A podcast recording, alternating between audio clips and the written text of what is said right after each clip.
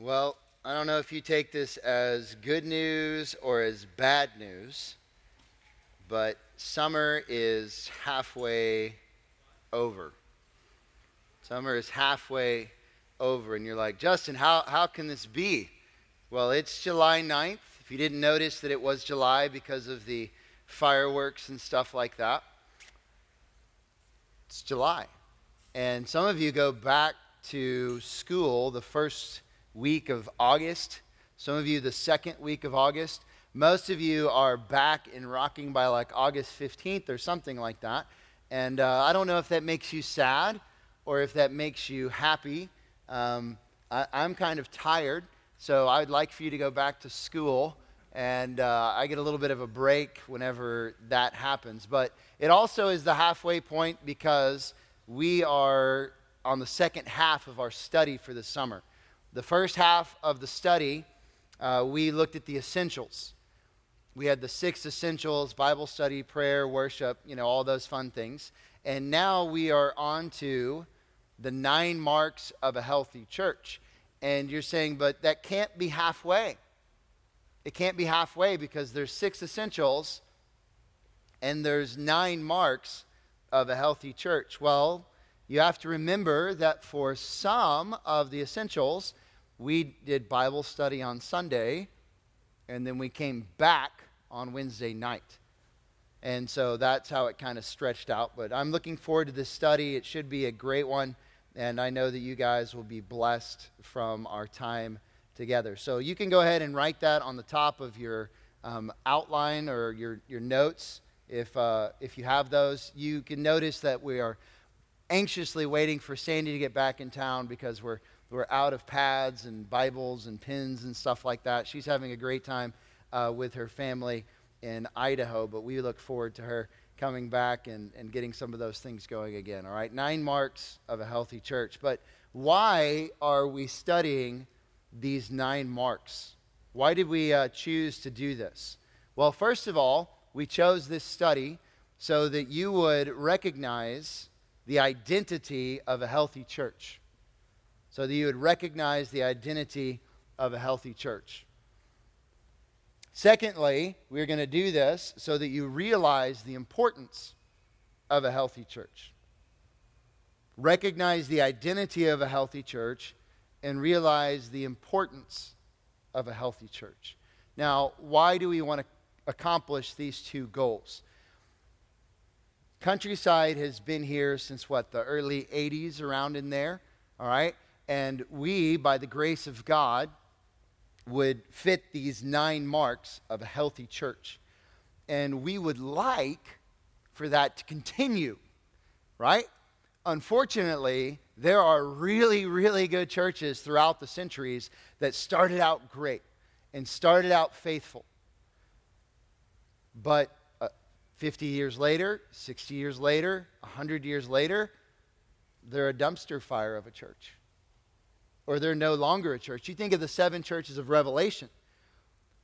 Most of them were rebuked because they had abandoned the gospel or they had grown lax in their application of the scripture. And we need you to rise up and be the next group of leaders in this church so that we may maintain our status as a pillar of the truth. A pillar of the truth. How many of our uh, youth leaders here today were in our youth group? You can raise your hand. A lot of them, right? Some of you are like, eh, kind of shy. It's a lot of them. You know, our the, the youth that I was in the youth group with, uh, they're, they're doing things like leading music at times. They're on our finance committee. Some of them are, are running children's ministry programs. And so that's how the church operates. We teach, we train, we, ri- we raise up the next generation so that they know those things. You know, when people say, hey, you, ha- you have a good youth group, I'm like, well, we have a good God. And I'm just copying what Rocky did. Rocky was my youth pastor. This is how he would do things. This is why he would do things. And I'm going to keep maintaining that and perpetuating it. So I want you to recognize the identity of a healthy church because unfortunately, most churches are not healthy. And I don't say that from a prideful standpoint, all right? I say it for this. One, they're either promoting a false gospel, so they're a false church, they're a dead church. We believe that we're all sinners, that we're separated from a holy and righteous God, that you must both repent and believe in the Lord Jesus Christ in order to be saved. A lot of these churches out here that you drive by, they add on uh, water baptism. You have to be baptized to be saved. Or they preach a, a gospel that's about, um, you know, good works. And so cross them off right there. They don't preach the true gospel. They are not a true church. They are a dead church. But then you do have some churches that possibly they're well meaning, but their um, ideology and their philosophy of ministry is skewed. And so the results are skewed. You have some that are seeker sensitive, what we would call, where when it comes to the church, they want to make it friendly and inviting to unbelievers so that they can repetitively share the gospel with them. But they never move on from that. They never keep growing. They never keep discipling. They stay at the base level. The reality is the church is not for the unbeliever, the church is for the believer. Unbelievers are welcome, and we're going to challenge them with the gospel, but we're not going to put them in VBS as a servant. We're not going to tailor our services to the unbeliever. But that's unfortunately what other churches have done. Some of the churches are not healthy because they're all about money. Oh my. There are men teaching twisted and wicked words to get those dollars out of your bank account. There are men using the scriptures to get power and fame. And James 3 tells us what's going to happen to them.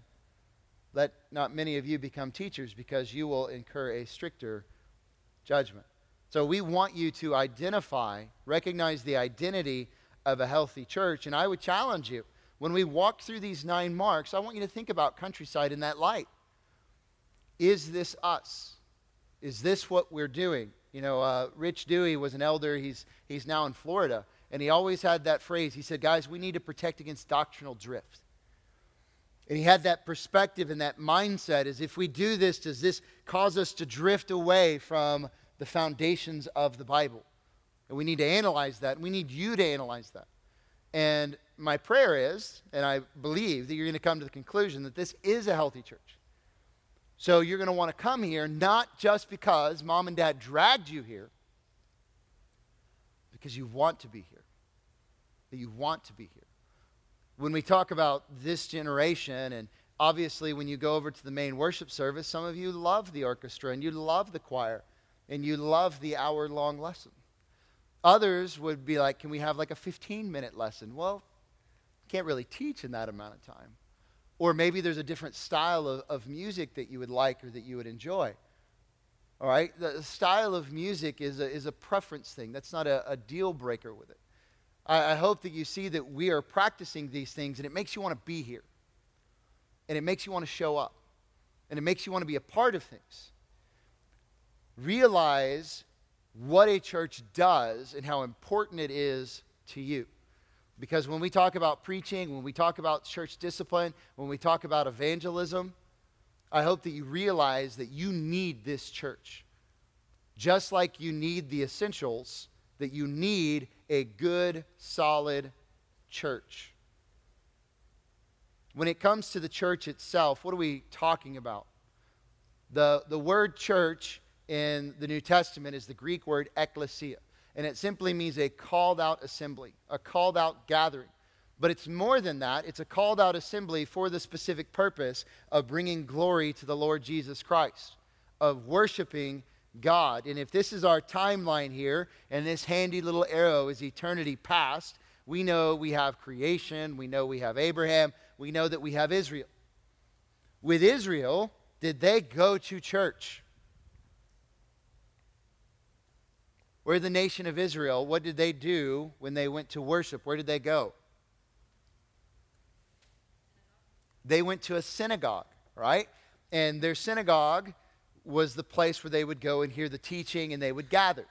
We know that they would go to the temple for the sacrifices, but the local gathering in their area was called a synagogue. All right, that is a Hebrew thing. That's not a Christian thing. We now have a church. We have the, the life, the death, and the resurrection of Jesus Christ. And in, uh, he teaches his disciples in Matthew 28. This is the purpose statement for the church. All authority has been given to me in heaven and on earth. Go therefore and make disciples of all the nations. Now, I want you to keep in mind the command is not go. The command is not go. That is a participle. And the idea with this is as you are going, make disciples. Make disciples. What does it mean to make disciples? Well, once they have become saved, you baptize them in the name of the Father, the Son, and the Holy Spirit. You teach them to observe all that I commanded you. And he says, Lo, I am with you always, even to the end of the age. So, as we are going about this life, as this church is going about its business, we are spreading the good news of Jesus Christ. And when people have become converted and they become Christians, we then baptize them and we teach them what it means to be a Christian and how to serve. And that is what the church is for. The church is not uh, to be a comfort level for unbelievers to come and we repetitively share the gospel with them. It is for the building up of the body of Christ so that you then go into the world and you share the gospel with others. Share the gospel with others. When I read your ministry applications, all right, when I read your ministry applications, most of you you became saved through the preaching of the word from Tom in the main worship service.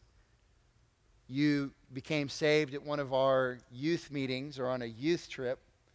But a lot of you, you became saved by your parents or because of that VBS teacher or because of that older mentor that shared with you.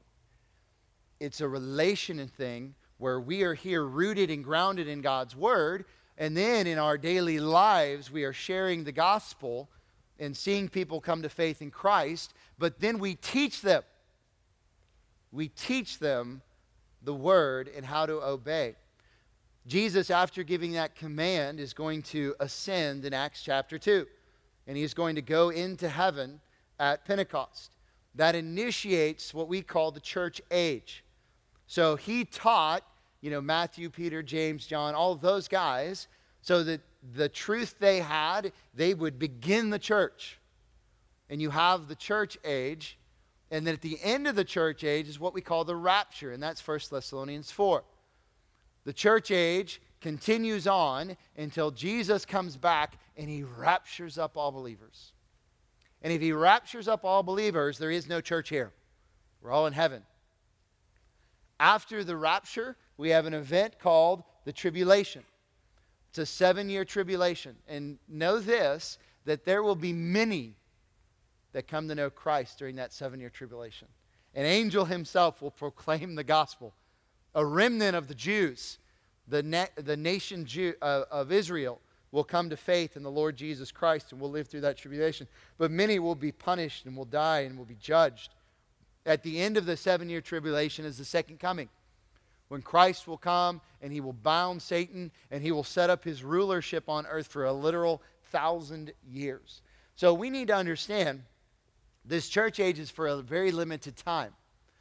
But what it's meant to do is to take the truth that Jesus trained those disciples with, and we're supposed to teach it to other people to make more disciples that are little Christs, Christians, that are following.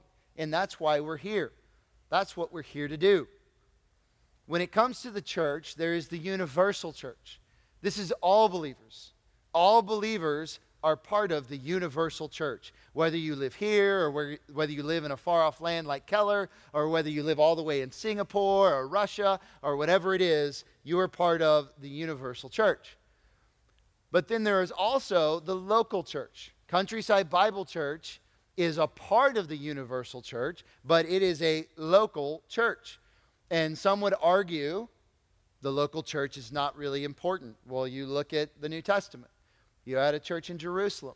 You had a church, uh, who is it? Titus was establishing churches in Crete. You have church in Ephesus and Thessalonica and all those. We're local churches. What are the dangers of losing sight of the universal church? Sometimes we can kind of get in our holy huddle mindset like we're the only ones that are right. We're the only ones that are Christians. No, no, no, no. It's far more than that. So we should be praying for the persecuted church abroad. All right, here are your brothers and sisters in Christ, but you also have brothers and sisters in Christ in China that get thrown in prison if they have a Bible or they, they teach a sermon. You have brothers and sisters in Christ that live in the, you know, the Islamic countries that are being killed. We need to understand that, all right? That we're part of the universal church.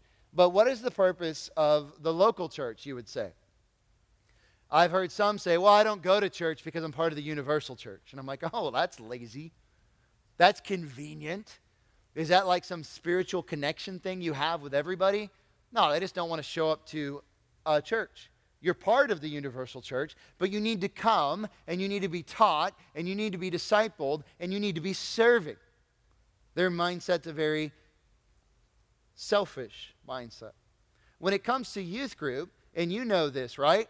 If you wanted to serve in VBS, in Awana, on our music team, you have to also consistently go to what we call big church, or what I call big church.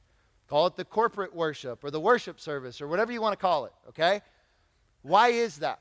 Our elders have said that is our main time of worship together. Older saints, younger saints, rubbing elbows, singing praise, hearing from our pastor, being taught the truth of the word. That is really important. I love that you're here. I want you to keep coming here. But I want you in there. But I want you in there. And we don't want someone serving in VBS that says, I don't want to do that. Well, what are you going to be teaching those little kids? We want those little kids to go to the worship service, but you don't go to the worship service.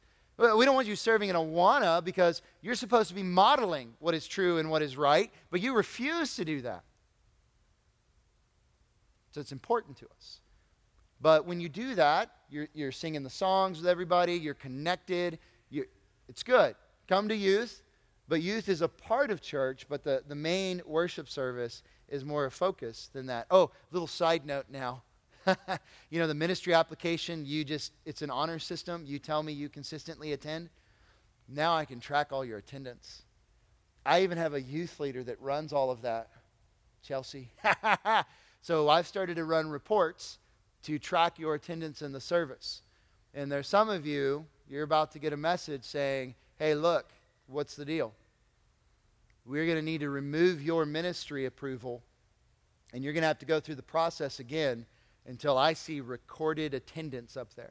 So that little pad that slides by, make sure that you're signing it, or the mom or dad is signing it, or use the QR code or whatever it is.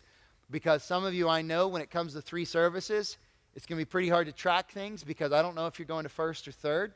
Most of you are doing a fantastic job when I run that report and I go, yes, it makes my youth pastor heart happy. But some of you have shown up one time on a report in six months. It could be that you just didn't sign it. That, that happens all the time. But what I'm saying is sign it.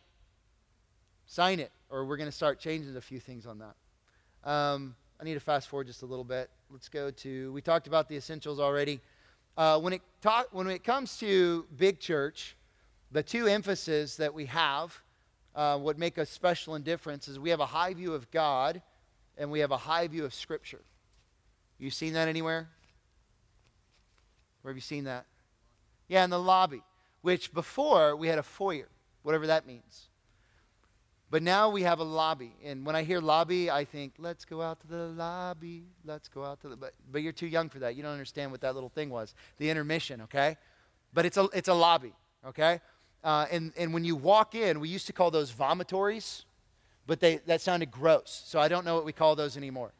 But in the lobby, it says high view of God, high view of Scripture. Well, what does that practically mean? When you come to church, it should not be a casual thing. Think of the Jews that went to the temple to worship God.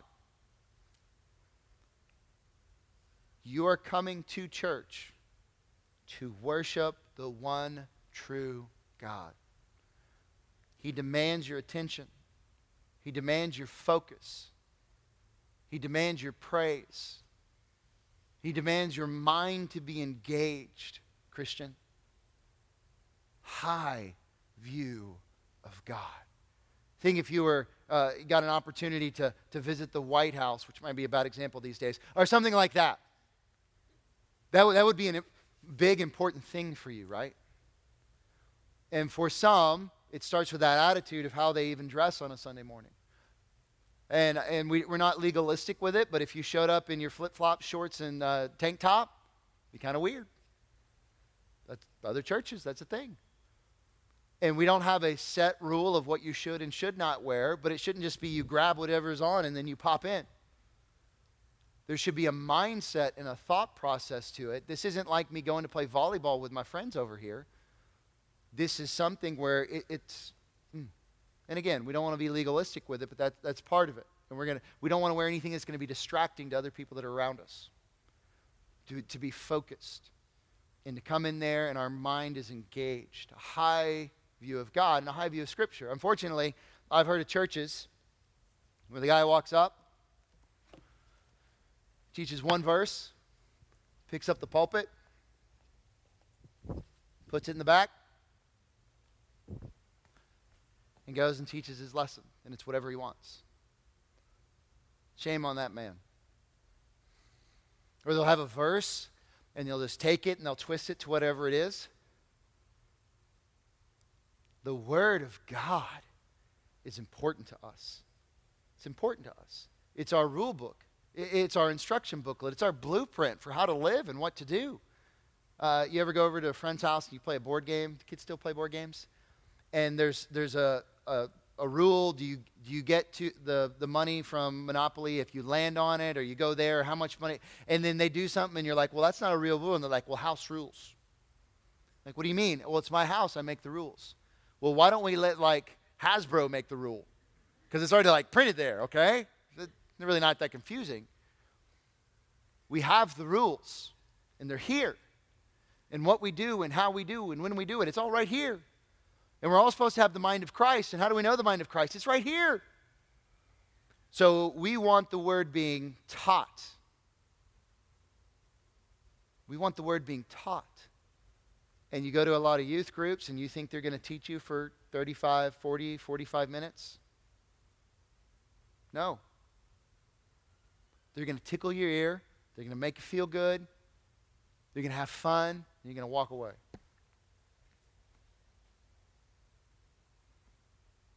I love this word too much to not teach it to you. Because I know this will change hearts, this will change lives. And I want to study diligently so that I tell you accurately what it is. And our leaders here, those that teach, go through a rigorous training process and a vetting process before they ever step foot up here. We have a high view of God and we have a high view of Scripture. When it comes to nine marks, I won't go through all of this in detail, but nine marks isn't my idea. It's actually a ministry um, by Mark Dever. Mark Dever is a pastor in Washington, D.C., uh, great man. Um, we, we enjoy him and a lot of the things that he does. Uh, the nine marks is a great way to find a church. So, you, y'all that are considering where to go to church when you go to college, this is a good place to start. There's also a TMS pastor website that you can go to.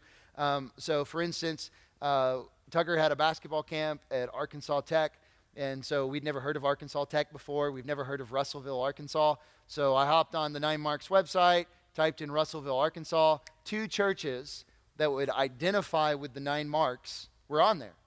Well, one of them I went to their website and it was, so we decided not to do that because you kind of opt in to being a nine marks church, and that doesn't necessarily mean that you are. But the other one we found was great. And so last Sunday, we had a wonderful time of worshiping with a small church that met in a senior community center. And uh, they actually sat down to sing songs. Blow your mind, right? And then they would stand up and sing some of them. And it was a wonderful time of fellowship, and we found this really cool, like minded church. Well, if you're already thinking about what college to go to, it's so much easier. Back in my day, we had to walk up to both, you know, uphill both ways to school in the snow barefoot, right? Well, I when I went to Baylor, I was leafing through. We had this thing called the phone book. The phone book. And I was leaping through the phone book trying to find a church. And I would call people and, like, hey, are you a solid biblical church? Why, yes, I am. Well, can I get your doctrinal statement? It's the Bible. And I click. It was very difficult. Well, you can go watch their service for crying out loud. So you already know that ahead of time before you even choose somewhere, but they have that. But they also have what are not the nine marks are preaching faithful preaching, exposition of God's Word. And it's okay to do selected lessons, right? Because I'm doing one right now. I'm doing a topic. But you don't want it to always be topics. You want to start in a book and go chapter 1, verse 1, and woo, away you go. And you learn. Biblical theology is the God that you are teaching, the God of the Bible. The gospel, if you don't get the gospel right, then you're not a true church. Conversion, Okay, conversion is when you become a believer, you have died to old self, you've been raised anew. 2 Corinthians 5:17, you're looking at Romans 6. But some would say, "Oh, hey, uh, you said a prayer at one point, you're in." Yeah, but there's no change in my life. It doesn't matter. You said that prayer. Um, you, you walked an aisle. Uh, you came to a church service. You're in. That's what we would call like cheap believism or easy believism. All right, and I've had even elders at churches tell me, hey, look, um, I know this person and they became saved, but there was never any change in their life. But I know they're saved. And so I said, so that person had the Holy Spirit indwelling them and they never exhibited the fruit of that Spirit? That is not true. That's a lie. So conversion is a part of it. Um, evangelism. Evangelism we should be going out into the world and sharing the gospel, but an even better model is to be sharing with the people that are in your life. Sharing with the people. it's okay to go out and share with strangers. Most of the time we see people come to know Christ, it's from people they already know. People on their sports team, people in their school, people in their neighborhood, people in their family. And so you have a responsibility, Christian, to practice evangelism. Uh, church membership, and you're like, well, I, I didn't think church membership was a biblical command. There's no verse that says, thus must be a membereth. All right, that would be the New King James or something like that. But you can see from the book of Acts that the church there, they were numbered. They, they kept a record of those who were associating with them.